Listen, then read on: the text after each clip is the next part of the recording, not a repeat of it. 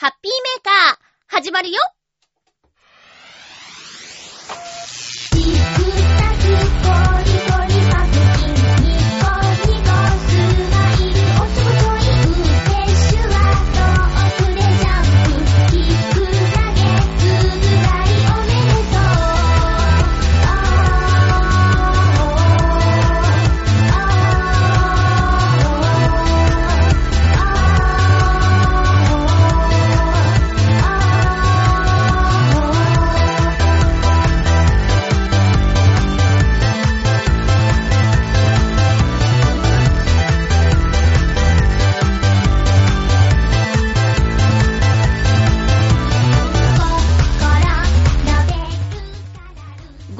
7日、まゆっちょのハッピーメーカー。この番組は、ハッピーな時間を一緒に過ごしましょうというコンセプトのもと、ちょあへよ .com のサポートでお届けしております。今週もいろいろお便り届いています。ご紹介しながら1時間よろしくお願いします。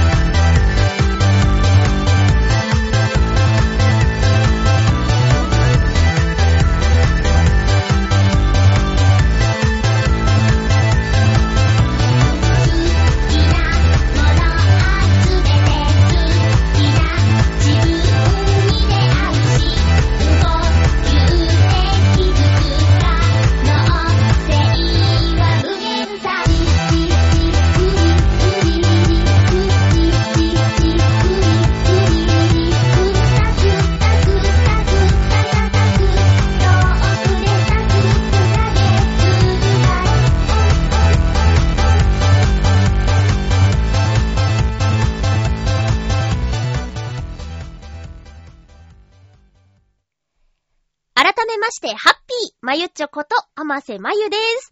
ゴールデンウィークらしくないゴールデンウィーク、いかが過ごされましたでしょうか皆さん。もう通常業務に戻っていますよね。5月7日ということで、えー、お便り届いています。ハッピーネーム、水なぎさん、ありがとうございます。まゆっちょ、ハッピー、ハッピー、水なぎです。まゆっちょは今年のゴールデンウィークはどう過ごされましたでしょうか？私の方はほぼカレンダー通りで5月1日のメーデーは仕事関係が休みが多いので便乗して私も有給休暇を取りました。ですので3日休んで1日働き、1日休んでまた1日働き、最後に4連休です。おー、これはなんかどうなの？ふわっとした感じよね。中の働いて休んで働いてっていうところね。さすがに10連休というわけにはいきませんです。うん、立場とかいろいろあるよね。最初の3連休は、土曜日は新横浜で浅田真央ちゃんが出演するプリンスアイスワールド2013というアイスショーの観戦。次の日曜日は、幕張メッセで開催されるニコニコ超会議2というイベントの中で行われるアニメ猛烈宇宙パイレーツの佐藤達夫監督と原作者の笹本雄一さんのトークを聞きに行ってきました。昭和の日の月曜日は、千葉県銚子市で走っている銚子電鉄に乗りたくて日帰りのプチ旅行。5月1日の映画の日は映画を3本はしご。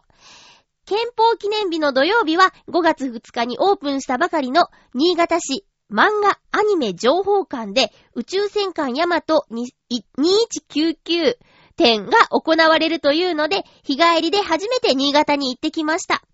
緑の日の土曜日は、再び新横浜にプリンスアイスワールドの最終日を見に行ってきました。なので、ゴールデンウィークのラスト2日間は家でのんびり過ごしています。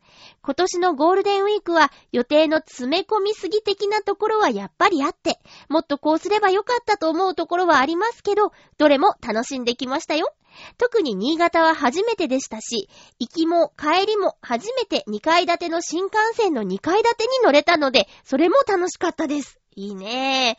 もともと今年のゴールデンウィークはいろいろと料金が高いし、どこに行っても混んでいるということで、遠出の予定はなかったんですけど、いつの間にかいろんなイベントで予定表が埋まっていき、こんな状態になりました。なので、旅行はゴールデンウィークを外していこうと計画中。なので、これからまだ動きますよ。実はそちらも楽しみです。ではではということで、水なぎさんありがとうございます。いつも思うんですけど、超充実の一日の使い方をしていますよね。毎日をもう本当にこれ以上ないぐらいいろんなことして過ごしてて。しかも、ゴールデンウィークのラスト2日は家でゆっくりというところから、このハッピーメーカーに たくさんメールをいただいてありがとうございます。羨ましい。どれもこれも羨ましいんだけど、アイスショー2回でしょ？ねえ。ニコニコ超会議はね、あの、ナレーターのスクールで一緒だった方が多数お仕事で行っていた模様でございます。これは何をする会議なんですかね？もともとね、ニコニコ動画はあんま見ない。あんまっていうか登録してないんだよね。えー、猛烈宇宙パイレーツ。これは今やっているんでしょうか？猛烈 どうなんだろう？猛烈パイレーツって、なんかちょっと語呂がいいですね。そうなんだ。銚子市。ほんといろんなとこ行ってるよね。新潟。私も行ったことないな。新潟ってなんか美味しいものありますか？新潟のご当地。新潟。新潟は、お米？あとなんだ？新潟、新潟、新潟。一番にお米が出てきちゃうな。あとお友達が二人住んでるな。あー、ピン、ちょっとピンとこないぞ。あれは？なんだっけ？なんだっけな？鍋の、鍋の。ご飯をすりつぶして。やっぱり米なのか。米なんだ、やっぱり。自己完結ですけど。そうですよね。あのー、渋滞のね、ニュースとかも結構やってましたけども。大変ですよ。ただね、今年は、何ですか？その連休が3連休、3日行って4連休みたいな、ちょっと飛んでるから、大型連休というか、みたいなね、感じがあったから国内旅行が多いんじゃない？とかいうニュースも見まして。で、特に30周年を迎えた東京ディズニーランド、まあ、東京ディズニーリゾート、周辺、ホテルがですね、もう1ヶ月ぐらい前からもう埋まっちゃって、大変なことになってるっていう話を聞きましたよ。えー、会社のね、友達の、えー、っと、親戚が遠方から来るっていうんで、ホテルを探したけどなくて、で、結局、雑魚寝で良ければってことで、そのお友達の家に呼ぶことになったって言って、そんなね、人止められないんだけどね、なんて言ってたけど、まあそうするしかないよね。実際この浦安、何万人の人がこの10日間で降りてくれたんでしょうかねえ車で来る方も結構いたと思うんだけど、この浦安市の人口の出入りみたいなやつ気になるところです。トータルで聞いたら、な、数十万人とかいうレベルで行っちゃうんじゃない ?30、40万人ぐらい？ねえ、すごいですよね。私のゴールデンウィークですか？何にもないです。あの、むしろね、そうですね、こういう皆さんがお休みの時に忙しくなるアルバイトをしているので、しょうがないです。もういつもより大変っていう、いつもより働くぞっていう感じですね。で、ナレーションの収録の方も、連休とか関係ないんですよね。そういうの全然、もう毎週、何曜日、放送みたいなやつがあれば、もう全然そんな、関係ないです。赤い日とかね、祝日とか関係なくやってますよ。え、水なぎさん、ありがとうございました。楽しかった。なんか人の話聞いて楽しくなれる。こう、タモリさん体質なのかなあの、実際には出かけられないけど、時刻表とか、その旅の本を見て行った気になれるっていうタモリさんの話を聞いて、なるほど、と。私はリスナーさんからの、そういう話を聞いて、へーって言って、気持ちが上がって行った気になるというね。そうだ、京都へ行こうのあの JR 東海の CM に怒られそうですけどね。テレビを見ただけで行った気分になってませんかってまさにそれです。私もね、いや、実際に行けば楽しいんだけど、なかなか腰が重くて、ようやく沖縄に行けたぐらいですからね。いや、いろいろ行ってみたいところはあるんです。ありがとうございました、メッセージ。こんな風にあの、リスナーさんの体験した話、私に教えてください。そしたら私テンションが上がって、楽しい気分になるのでね。どうもありがとうございます。えー、っとね、ごめんなさいね。鼻詰まってますよね、私。それがですね、先週の、放送の時ちょっと愚痴っちゃったじゃないですか。悲しいことがありましたと。その後です。その後、また夜勤に行くためにちょっと仮眠をするんですけど、仮眠して目覚めたら、声が出なくなってて、本当になんか珍しいことなんですけど、あれ、あれ、あれ、あれ、あ、あ、あ、みたいな感じになっちゃって、これ確実に精神的なものだと思ってね、自分の弱さに愕然としましたよ。うん。で、その声が出ないところから、なんだろう、疲労もあって、ちょっとね、だるい、みたいな。熱がパーッと出るとか、鼻水がダクダク出るとか、そういうのではないんですけど、なんとなーく、この一週間、調子が悪かったです。うん、声が出ないのは本当に日曜日朝まで。で、日曜日の朝、そう、まあ、赤い日でも関係なく収録はあるよとは言ったんですけど、あ、ごめんなさい、ガンって言っちゃった。私の今の担当している番組が、えー、っとね、1日と16日の月2回更新のものがほとんどなんですよね。なので、えー、偏って、あの、収録があるんですよ。で、先週に関しては、えっと、平日、月曜から土曜までなく、日曜日に収録があって、で、この日曜日には直さなきゃという感じで、安静にすることも特にできず、あの、バイト先を休むこともできず、なんとなーく、だらだらと、病院には行ったんですけど、薬飲んだりしてたんですけど、やっぱりね、これ精神的なものだと思うんですよ。薬が効かないんですよね。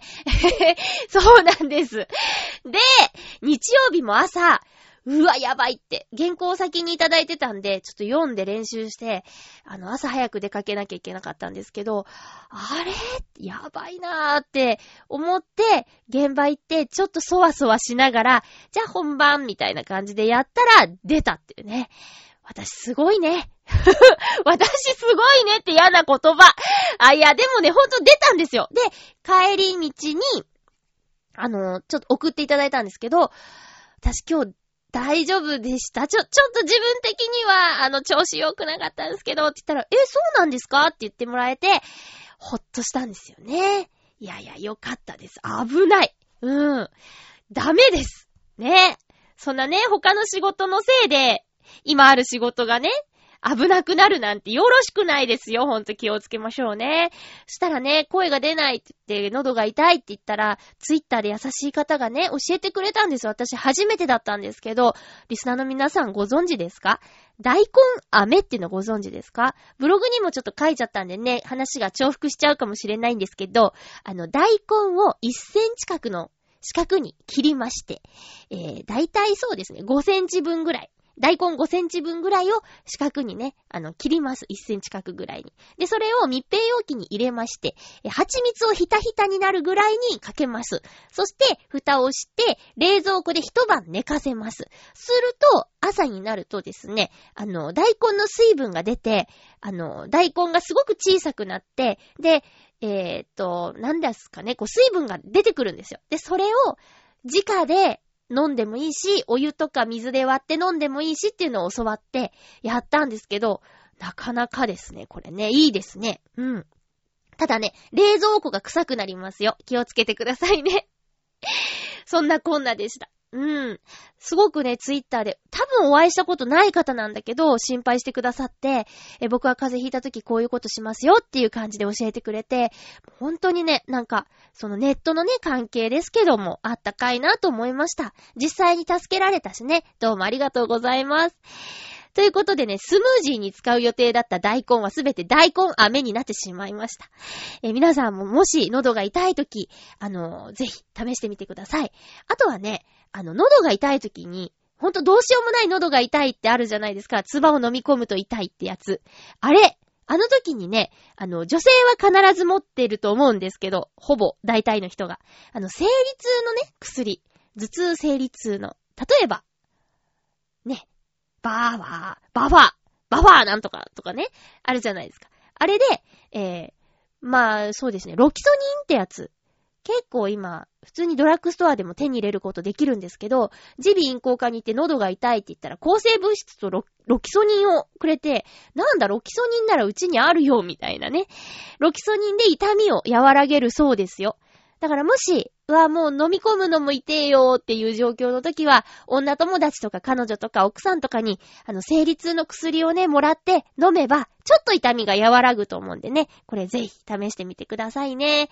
えということで、えーと、なんだ？体調崩してた話でした。そうね。どうしようかな。あ、じゃあ、ふつおたをご紹介しましょう。ハッピーネーム、フクロウのキスさん、ありがとうございます。まゆっちょさん、ハッピーハッピー？ふつおたです。どうもです。前回のテーマはステマーだったのですか？全然気づきませんでした。過去棒読み。はい。ごめんなさい。なんか、ステマっていう言葉も前回初めて聞いたんですけど。まあ、だって宣伝しないと大事な妹ですからね。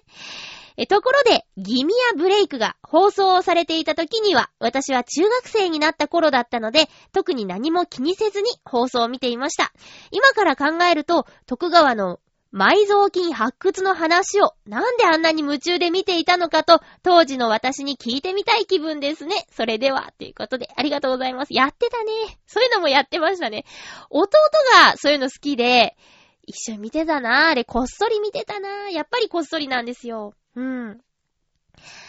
えー、っと、そう、前回ね、ちょっとギミアブレイクというか、笑うセールスマンの話で盛り上がったんですけど、皆さん、5月5日のアニマックス、ハットリくん先行放送は見ましたでしょうか？え、チョアヘヨのブログの方に、その記事がありますけど、私はね、j イコムには入っているんですけど、契約をね、ネットとテレビの基本チャンネルだけでやってるんですよ。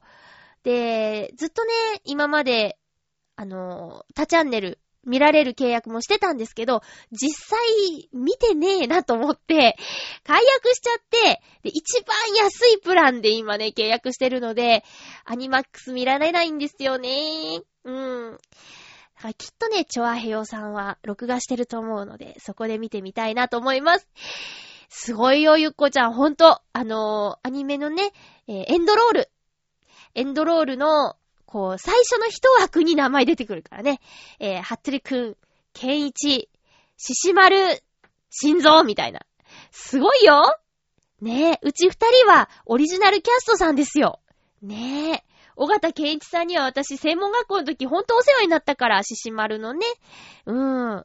で、もう一人、健一くんも、天神林ともみちゃんはあの、一緒に勉強したこともあって、えー、BAO マスコミ講座の同期ですからね。うん。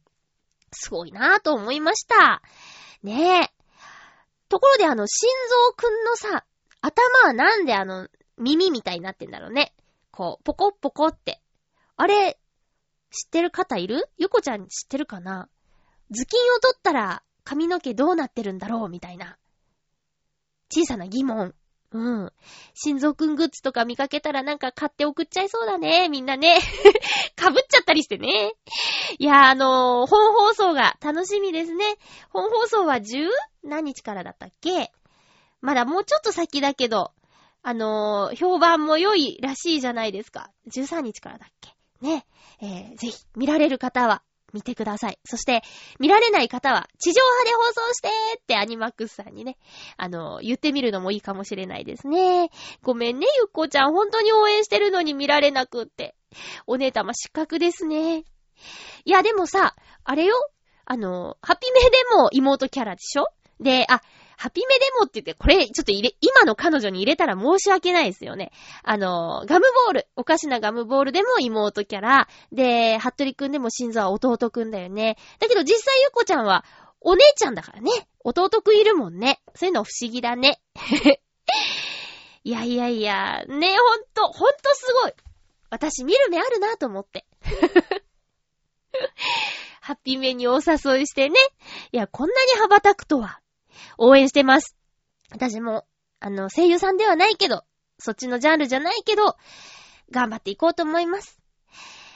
皆さん、両方応援してください。どちらかというと、ゆっこちゃんを応援してください。応援している人がいます。私。あの、カツラポンポコちゃんというね、えー、落語家さんなんですけど、大阪、そう、関西方面でたくさん活躍しています。吉本所属の落語家さんですよ。でね、珍しく東京で落語会をしてくれるということで、5月1日、あの、行きたいなと思って。で、同じ5月1日、チョアヘヨのパーソナリティであり、ぐるっと浦安の MC をしている洋一郎さんが、ライブをするっていうお誘いメールもいただいてて、洋一郎さんごめんなさい、その日は、落語をね、聞きに行くんですと、返事をして、落語いいですね。行ってらっしゃいみたいな返事もくれて、洋一郎さん優しいなーって思って。で、落語会に5月1日、ちょっとね、マスクをしてごほごほ言いながらですけど、めったにない機会なんでね、行きました。で、私いつもだったらサプライズ仕掛けて、会場で当日、いや、来たよみたいなことをするのが好きなんですけど、いや、めんどくさいですよね。そうそう。なんですけど、この日はなぜか、今向かってますっていうメールをポンポコちゃんに入れたのね。そしたらね、ポンポコちゃんから電話かかってきて、で、電車降りて、どうしたの？って聞いたら、まゆちょさんほんとごめんなさい、今入院してるんですって言って、えーってね、そう、ポンポコちゃん入院してて、その5月1日の落語会にね、欠席っていうことで、はぁ、あ、そうなんだって言って、お大事にねって言って、で、わざわざね、電話くれて、あの、申し訳ないなと思いながら、えーと、さあどうしようと。せっかく家も出たし、結構と、結構なとこまで電車に乗ってきたぞと思って。そしたら、あ、そうだ、洋一郎さんのライブ断ったんだったと思って、落語会を理由に断ってたから、じゃあ、行こうみたいな。落語会に行かないなら、洋一郎さんのライブに行こうって感じで、えっと、どこだっけ？四谷かにあるドッポさんっていうところへ行きました。グランドピアノのあるライブハウスなんですけど、そしたら洋一郎さん、あれ？って言って喜んでくれて。で、ちょっと話して、あの、浦安の、ぐるっと浦安っていう番組で、ちょっと短い歌を即興で作った話になって、あ、じゃあそれやってみようかなって言って洋一郎さんが歌ってくれたんだけど、滑るというね。そりゃそうですよ。浦安のお客さんだけじゃないんだもん。みたいな。だから余計なことを言っちゃったなと思ったら、洋一郎さんに、今日はですね、お客さんで、あの、まゆちょっていうナレーターさんが来てくれてるんですよって言って、客席に振って、はい、まゆちょ立ってみたいな。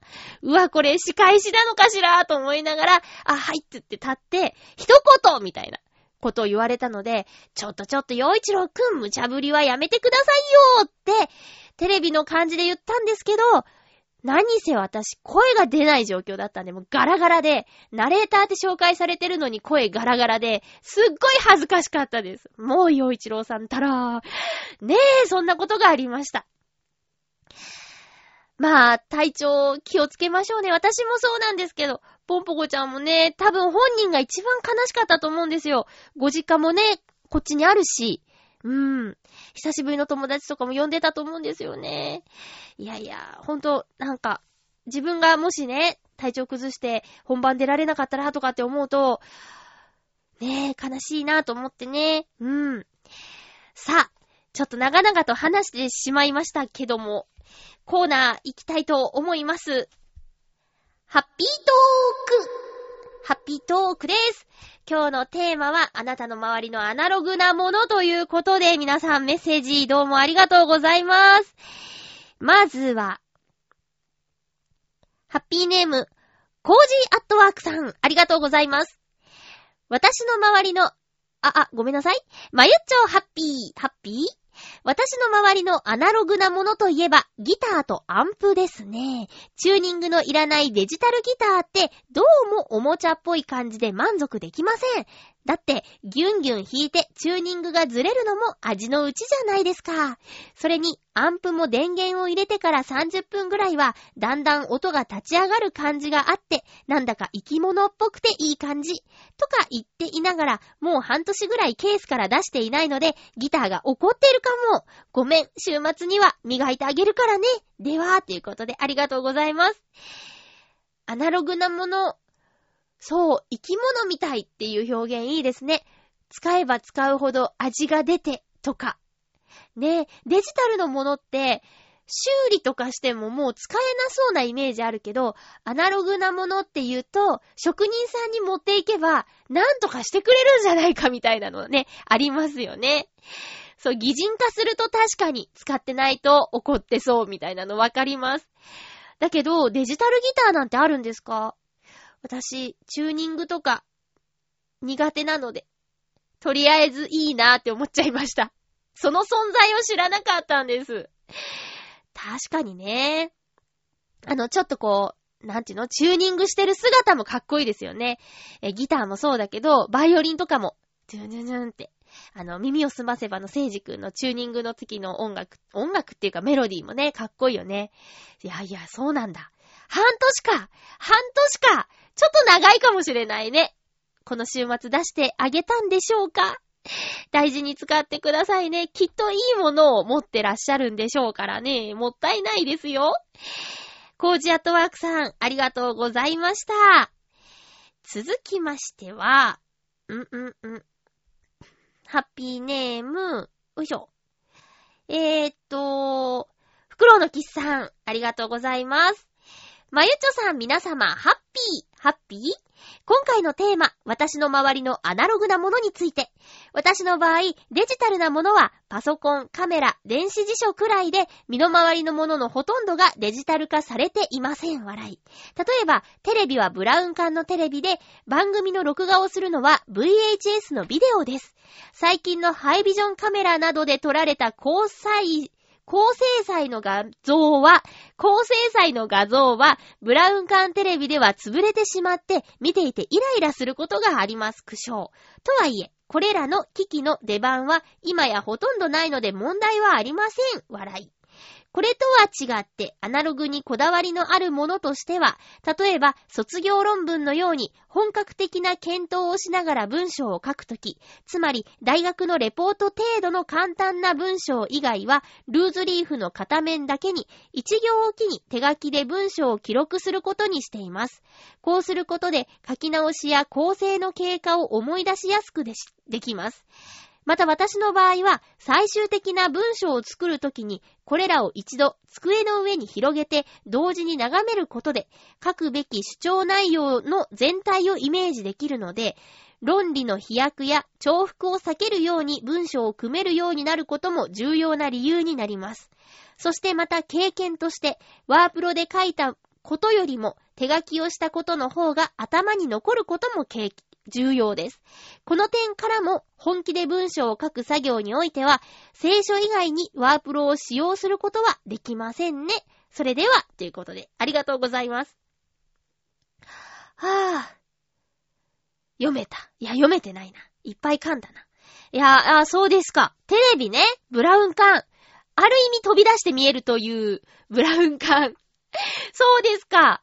チョアヘオ本部もね、しばらくブラウン管だったなんていう話がネタになってたけど、いたじらで。しばらくぶりに行ってみたら、超でかい平面のね、テレビになってましたよ。うん。まあ、確かにね、見る機会がないっちゅったらね、それまでです。だけど、どんな風に見えるんだろうね。潰れてしまうっていう、やつ。うん。映るんには映るんだね。その、なんていうの？地デジ化とかされて、それで、地デジ対応のブラウン管のテレビってことか。うーん。なんかややこしいけど、そうなんですね。えー、っとね、ビデオ。ビデオって今売ってますか？あの、カラーのテープとか。ねえ。もうそうだな、うちもね、ビデオデッキがないから、今までその、なんていうのかな、好きな番組とかって言って、撮ってたやつも全部処分しちゃいました。再生させる機会がなくなっちゃったから。だからさ、あんなに夢中になってね、あの、誰、誰が出るテレビとか言って、で、このビデオには、あの、誰々が出るテレビを全部集めようみたいな感じで必死にやってたの何だったんだろうなって思っちゃう。うん。だからもしかしたら先々ね、DVD とかブルーレイとかよりも小さなディスクが出てきて、それらも見られなくなったりね。あれ何だったんだろう？レーザーディスク。レーザーディスクって何だったんだろうね。いやー、あれはね、もったいないことしました。デッキは買えないけど、ソフトは買っちゃえって言って、ディズニーのね、レーザーディスクのソフト結構買ってたんですよ。で、レーザーディスクを持っているお友達の家に置かしてもらってたの。で、遊びに行って見せてもらうっていう。しかもレーザーディスクって字幕なのか、2カ国語版なのか選ばなきゃいけなかったんです。ところがどうでしょう何年か、数年後には、DVD、そして DVD 買ってたと思ったら、そ、今度ブルーレイジュってね、もっと綺麗な画像のやつが出てきちゃったでしょ？それはさ、字幕も2カ国語版も1枚で見られるし、しかもサイズが、レーザーディスクのあのでっかいの何だったんだろうね？DVD4 枚分ぐらいあるでしょ？ビビビビって。ねえ。いや、ほんとにさ、進化についていけないよ。この発言ダメかな。えーと、何かを書くとき。人によってはさ、レポートとかも大変っていう人もいると思うけど、フクロウのキスさんにはそうでもないんだね。いや、確かに、あの、手書きの方が覚えますよね。うん。何書いたかとか、だから手紙とかも、手書き、メールよりも手書きの手紙で書いたことの方が覚えてるかなとかそういうのはあります。すごく私にとっては、私には、なんだろうな、私に置き換えるとレベルの低い話になっちゃうんだけど、だいたいレポート書いたことないし、卒論なんてはみたいな。何ですかそれみたいな感じでね。ただね、この間見せてもらったんですよ。大学卒業したって言って卒論頑張ったみたいな子に。卒論ってあんな分厚いのね。まあ人とかにもよると思うし、学校とか学部とかにもよると思うんだけど、こんなに分厚いんだみたいな。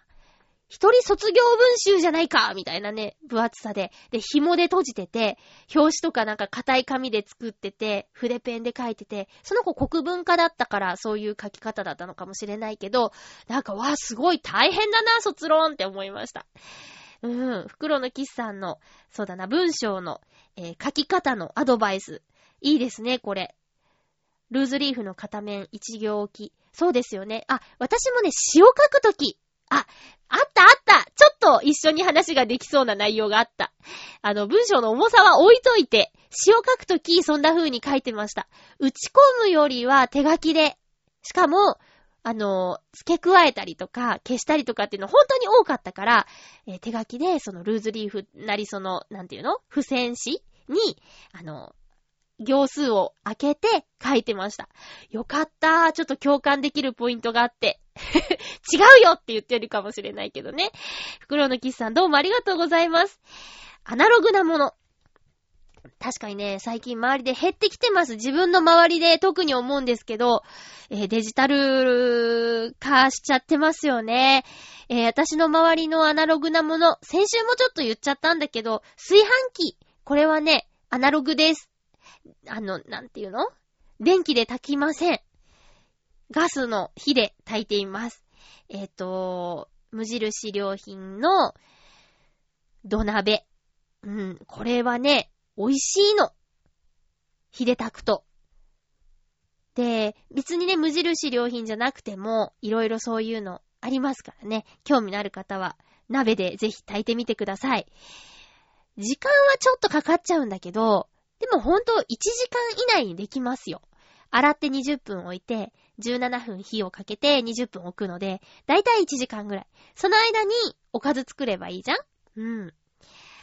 それとかね、あとね、私の周りでデジタル化したくないものは、本かな。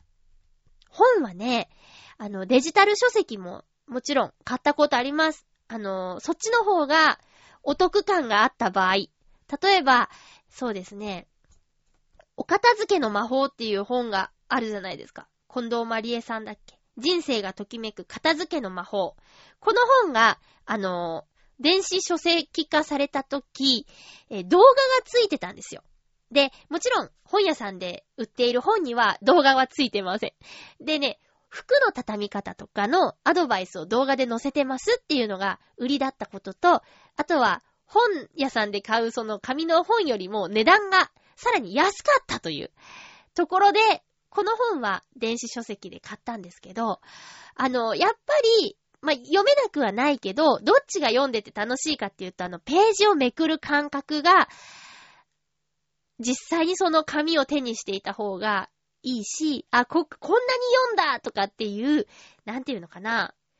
こう、ページがどんどんこう、片方に寄っていく感じが、達成感みたいなやつがあったりね。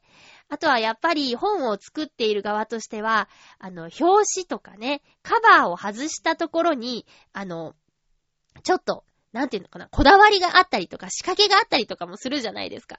もう売り切れ続出の大泉エッセイ。僕の綴った16年なんですけど、これもね、えー、カバーを外してみると、ちょっとしたおまけというか、なんか、可愛いようちゃんがいたりとかっていうのがあるんですよ。だからね、そういうものもあって、できれば本は、え、実際に手に取ってみたいなと思うんですね。で、カタログ？通販のカタログも好きなんですけど、これもね、デジタルカタログっていうのがあって iPad で見てるんですけど、やっぱりね、ドッグイヤーしたいんですよ。あの、見てて。で、あ、これ気になるって言って、ちょっとページの端折ったりしたいんですよね。だからね、まあ、一応 iPad で見てるけど、ちょっとね、楽しさが半減かな実際に手に取ってみるのと比べたらね。という感じですかね。えー、ということで皆さんも身の回りのアナログなもの、えー、ずっとね、大事にしていきたいと思いますよね。うん。どんどんデジタル化されているからこそ、あの、今あるアナログなものも大事にしていきましょう。あ、もう一つ、時計かな？時計は、アナログの方が好きです。デジタルの時計よりもアナログの時計の方が好きかな。腕時計とかもさ、針がちゃんと見えるやつが好き。あと壁掛け時計とかも。うん。一つだけデジタルを置いてあるんですけど、それはもう正確な時間を見るための電波時計でね、何か合わせる時のためです。うん。っていう感じです。以上、ハッピートークのコーナーでした。続きまして、うーんと、おーほーほーほーほー。そんな話をしてる私、今メールを iPad で読んでるっていう完全にデジタル化されてますよね。あー、難しいですなぁ。エコ？エコかな？うん。えー、っと、じゃあね、コーナーに行きたいと思います。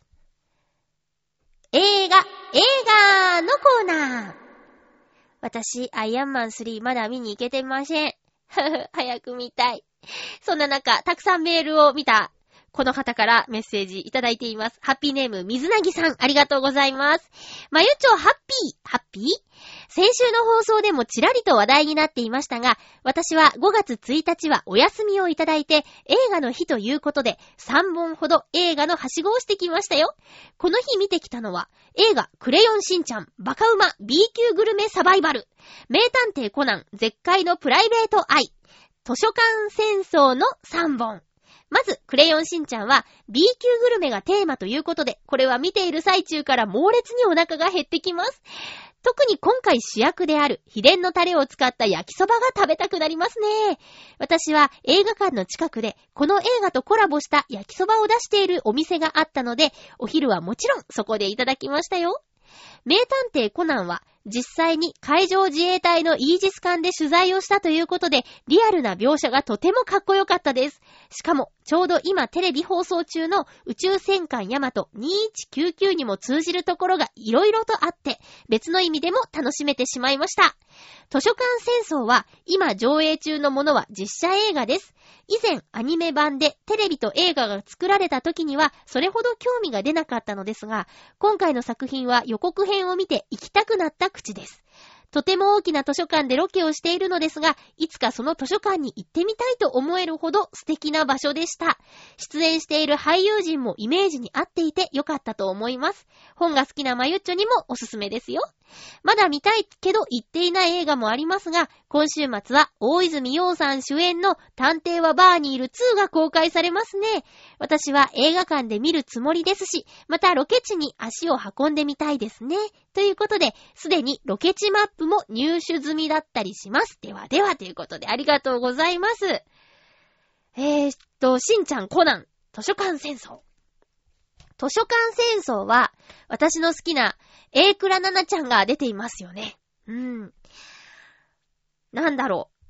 私も予告編を見ました。不思議な世界だなと思いながら見ていました。原作とか全然知らないんだけどね。ただね、見たいのがいっぱいあって、うーん、レンタルビデオで見ようと思います。コナンは、今回は、なんか、シンと、シン、シンちゃんと、シンちゃんじゃないや。新一と蘭のちょっといいシーンがありそうですね。だから見たいなと思ってるんですけど、ちょっとね、映画館に行ってみるっていう感じじゃないんだよね。この、焼きそばのコラボいいですね。近くのお店でやってるっていうの。クレヨンしんちゃんの映画もなんか感動できるものが結構あるっていう風に聞いて、なんだっけ、大人帝国の野望は見たんですけど、それより他のは全然見たことがないんだよな。うーんと、そう、探偵アバーニール2。これ、えっ、ー、と、前回一作目のイメージでちょっと話しちゃったんですけど、ちょっと予告編を見てみると、前回よりも、なんだろうな、進化している感じがちょっと感じられて、もしかしたら映画館行っちゃうかも。行っちゃうかもしれません。えー、っと、そうね。この映画が公開にされ、公開になるから、結構メディアに出てますよね。いつだったか夜勤から帰ってテレビをつけたら、特ダネに出てて、あのー、特集されてましたけど、なんかさ、大泉洋さんだから、こうしてくれるだろうみたいな変ないじりをする番組あるじゃないですか。あれね、もうって思うんだよね。違うんだよ、もうって思って。なんか、変なわ、変なつ、うっつ、うっつ。えっと、変なじゃないなんかね、ちょっと期待を込めすぎて、ようちゃんと接する人が結構いて、テレビに。なんか、もうちょっと自然にね、やって、その中でこう引き出してほしいな、なんていうのはね、ちょっと、ファンとしては思ってしまいます。あ、今ちょっとようちゃんあんまり機嫌良くないのかなみたいなね。そういうのもな、なんか見たことがあって、悲しくなっちゃうよね。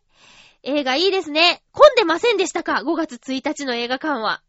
それだけが心配ですけど。えーと、気になる映画はね、なんか、実話を元にしているという安倍貞夫さんと菅野美穂さんが出ているリンゴのなんだっけ、無農薬のリンゴを作る話を、えっ、と、何かテレビを見ている時に見かけて、ちょっと面白そうと思ってね。うん。ゆうこちゃんがツイッターで、邦画をね、見まくってるみたいだけど、うら、羨ましいっす。私も見たいのいっぱいある。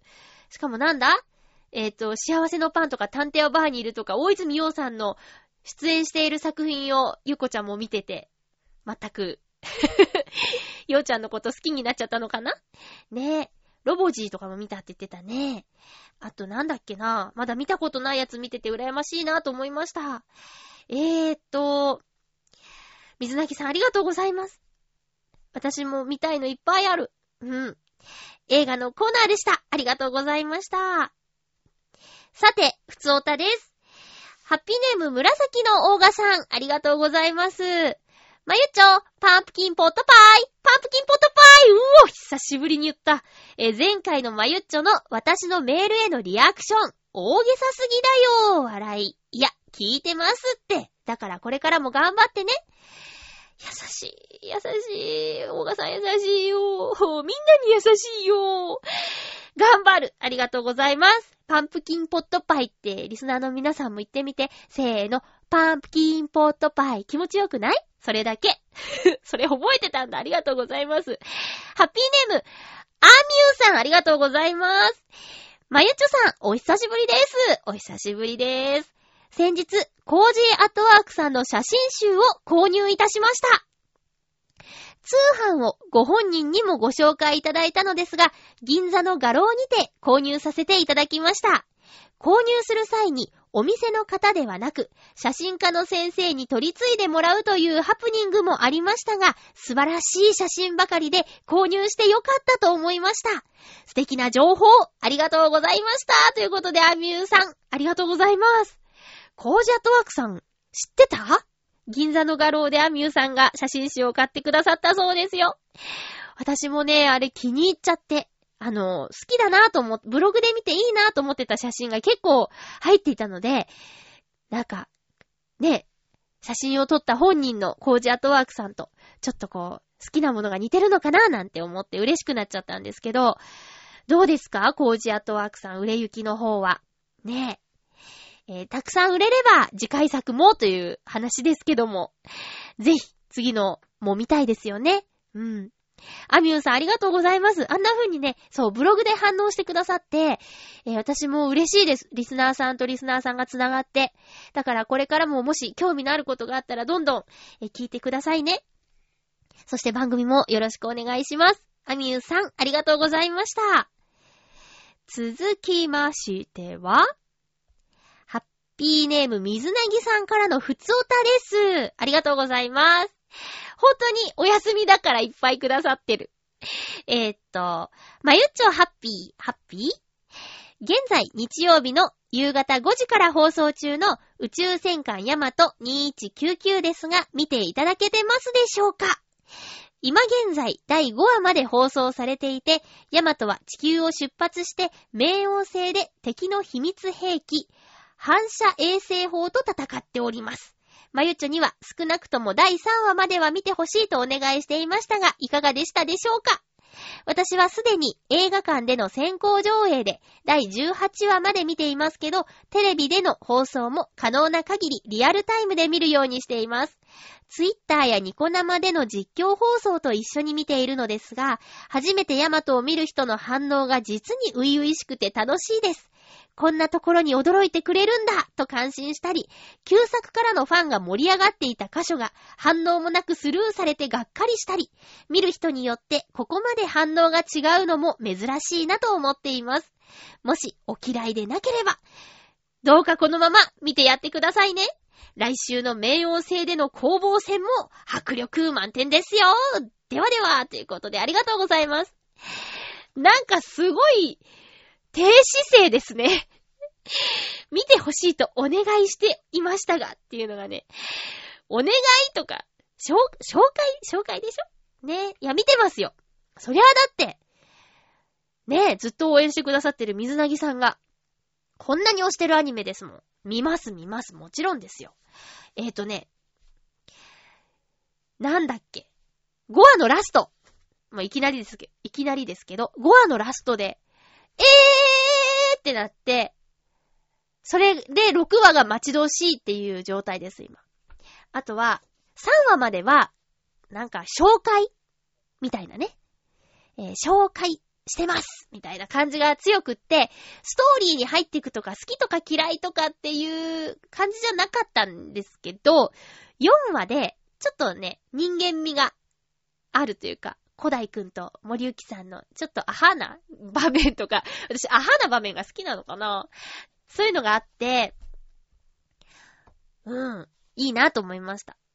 あとはね、好きなキャラクターが出てきましたよ。私の中で好きなキャラクター。結構たくさんのキャラクターが出てくるんですけど、そんな中でも、ちょっと出てくると和むキャラクターがおりまして、大田健次郎さんが好きです。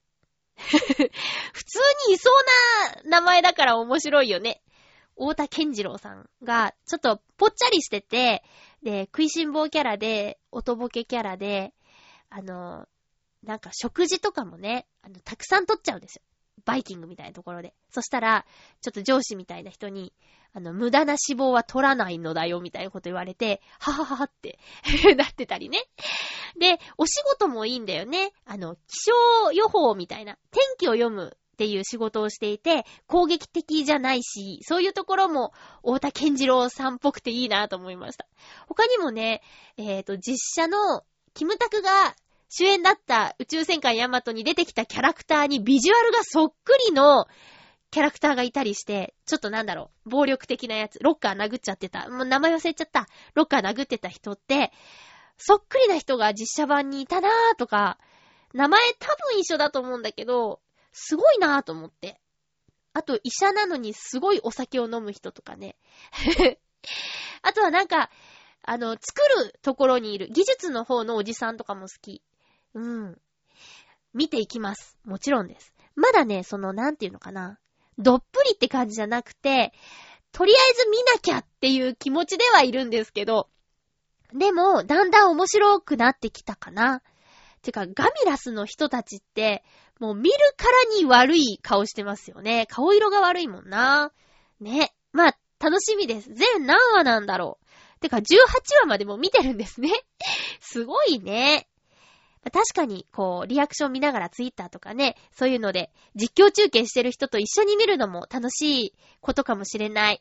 あの、お友達でいるんですけど、例えば、ジブリの作品って何度もテレビで放送されたり、DVD とかビデオとかでね、えー、何回も見てるっていう人多いと思うんですけど、だから、ストーリーのネタバレとかっていう話じゃなくて、もう、一緒に見てる人と楽しみたいから、えー、ツイッターとかでね、あの、見てる人と共有しながら映画を見るっていうのが好きっていう人が結構いてね。うん。私まだそれやったことないんだけど、確かに。そりゃみんなでバルスって言ったらちょっと落ちちゃうよね。えっと、水なぎさん、ありがとうございます。もうさ、夕方の地上波のアニメって感じがしないぐらい毎回映像のクオリティがすごいよね。落ちないですよね。昔で言うとセーラームーンってさ、週によって絵が綺麗とか、あれどうしたみたいな。うさぎちゃん丸いみたいな時とか結構さ、差があって、子供ながらに気になってたんですよ。だけどそういうんじゃなくて、ヤマトは毎回綺麗で、毎回クオリティが高いなぁと思って見てます。水なぎさんどうもありがとうございました。えー、っとね、どうしようかな。あるよネタはあります。えー、っとね、ちょっといい腕時計を買いました。なぜかというと、あのー、iPhone にしてから、アラーム機能がね、マナーモードで使えなくなっちゃって、困ってたんですよ。で、私夜勤してるんですけど、休憩が1時間あって、で、15分でも寝たいなっていうのがある。ちょっとだけ寝たいなっていうのがあって。だけど、今までは携帯でね、アラームして、ブーって言って、振動で起きてたんですけど、それができなくなっちゃったから、あのー、ある時間からちょっとミーティングがあるんですけど、その時に起こされてしまうという恥ずかしい思いを何度かして、もう自力で起きたいなと思ってて調べたら、どうやら腕時計でブルブルするやつがあるらしいということで、それを買ってしまいました。これがね、いいです。すごくいいです。私の買ったのはね、リコーのシュルードリマインダーっていうやつなんですけど、あの、充電式なんですよ。電池が。うん。で、なんだろう。1ヶ月ぐらいは充電しなくても持つんだけど、やっぱりあの、ブルブルさせるとそれだけ電池を食うんだって。だから、あの、ソーラー電池とか、なんか、普通のね、あの、丸い小さい電池を入れたりするんじゃなくて、充電するんだって。うん。でね、これが、女性用のサイズはね、ないのよ。その、機能的に、小さい中に入れられないらしくって、その、ブルブルする感じとかを。だからね、私、今、もうなんか、彼氏からもらいました、みたいな風に一瞬見えてしまうような、ごつい腕時計をしております。でもほんともう実用第一ですよね。ただね、これ夜勤の仮眠時だけじゃなく、あの、ちょっと長距離移動するとき、電車とかバスで寝ちゃうときってあるじゃないですか。あれも、大体の到着時間を入力して、もう寝ちゃえばブーブーって言って起こしてくれるとか、すごくね、いろんな使い道があってね、便利ですよ。あとはもう絶対に寝坊できないぜっていう時、iPhone でアラーム、で、デジタルでアラーム、あと、アナログのベルがすごい大きい音が鳴るやつでアラーム。そして腕時計でもアラームっていう40構造にしてですね、あの、起きるっていうことをやっておりますよ。えー、このブルブルするやつ、すごくおすすめです。例えば、皆さんで言ったらもしかしたら、えー、プレゼンとかで何分以内にやらなきゃいけないみたいなことってあると思うんですよ。で、緊張、まあ、ベテランになると緊張ないのかな？緊張とかしちゃったとして、時計を見る余裕がなくなっちゃって、でも、あと5分で締めだよっていうタイミングで設定して、あの、何食わぬ顔でこう、プレゼンしてですね、あ、ブーブーってなったから、あ、そろそろ締めだみたいなね、ことができたりとか、するんじゃないかなと思って。これもね、あの、アナログの方で買ったんですけど、ボタンを押すとデジタル表示がされてみたいな感じで、あとね、LED ライトが搭載されてて、結構明るくて、これも便利なんですよね。勝手にかっこいいでしょみたいな感じでつけて自慢してるんですけど、すごくいい相棒を手に入れました。これの前に使ってた仕事先での時計がね、G ショベビー G ってやつか。で、小さめの G-SHOCK だったんですけど、これを多分7、8年つけてたから、もう次のでいっかーと思って、えー、奮発してね、いいやつ買っちゃいました。あと、なんていうの？防水もついてるし、えっと、サファイアガラスって言って、結構大きな文字盤なんだけど、傷つかないよっていう売りもあって、なんかそのサファイアガラスっていうさ、響きがかっこいいなーなんて言って、すぐ決めちゃいました。文字盤はね、緑、赤、白、青ってあったのかな？黒。5色あったんだけど、なんとなく白にしました。うん。白く光る LED ライトね、かっこいいなと思って。赤もいいんだけど、赤は光った時にちょっと怖かったんだよね。青も綺麗なんだけど、緑も好きなんだけど、なんか白選びました。うん。今度ね、お会いすることがあったらお見せしますよ。そしてブルブルさせちゃいますよ。えー、ということで、いろいろと喋ってきましたけども、そろそろお別れのお時間が近づいてまいりました。えー、っと、次回の予告をしたいと思います。次回は、あれ？あ、そうかそうか。5月14日の放送。そう、今もう5月7日だもんね。5月14日の放送。5月12日日曜日に収録する予定です。テーマは、えー、っと、スマホ？ガラケー？あなたはどっちを使ってますか？または、そうですね、ガラケーの人は今でもガラケーを使っているのはなぜ？とか、スマホだったら iPhone かそれ以外かとか、スマホ？ガラケー？みたいな、そのお話をしたいと思います。えー、っと、あ、何を話したいかをメモってる紙を今見て、あ、これ話してないやっていうのを発見しちゃったんですけど、まあ、そうだな。そう、ヤマトの話で。えー、アニメのエンディング曲が、オープニングに比べて、しっとりした歌が多いじゃないですか。それがね、昔からなんか恥ずかしくなっちゃうなっていう話をしようと思ってたんですけど、これな、なんだろうと思って、自分のメモがわかんなくなっちゃって。皆さん、そういうのありません？例えば、世界名作劇場って、オープニングすごい明るくてノリノリの楽しい曲じゃないですか。まあ、ロミオの青い空は置いといて。で、エンディングって、なんかちょっと、寂しい、しっとり、ね、そんなん多いなと思って、ヤマトも、オープニングはすごいゴージャスな、やーまーとーつってのに、エンディングはなんか、中島美香さん、中島みゆきさんの、ね、作品を歌ってるみたいな。すげーしっとりしてて、ラブソングなんですよ。なんかね、照れるんですよね。それを言いたかったっぽい。メモ。皆さん、ぜひ来週、あの、なんか思うことがあったら、ツッコミください一休さんもそうですよ。一休さんも好き好き好き好きからの母上様ですからね。あ、そうだ、歌といえばね、いたじらで言ってたんですけど、聖クラブは先週のハッピーメーカーで放送しとるっちゅうねんということで、お送りしたのは、まゆちょこと、あませまゆでした。また来週ハッピーな時間を一緒に過ごしましょう。ハッピー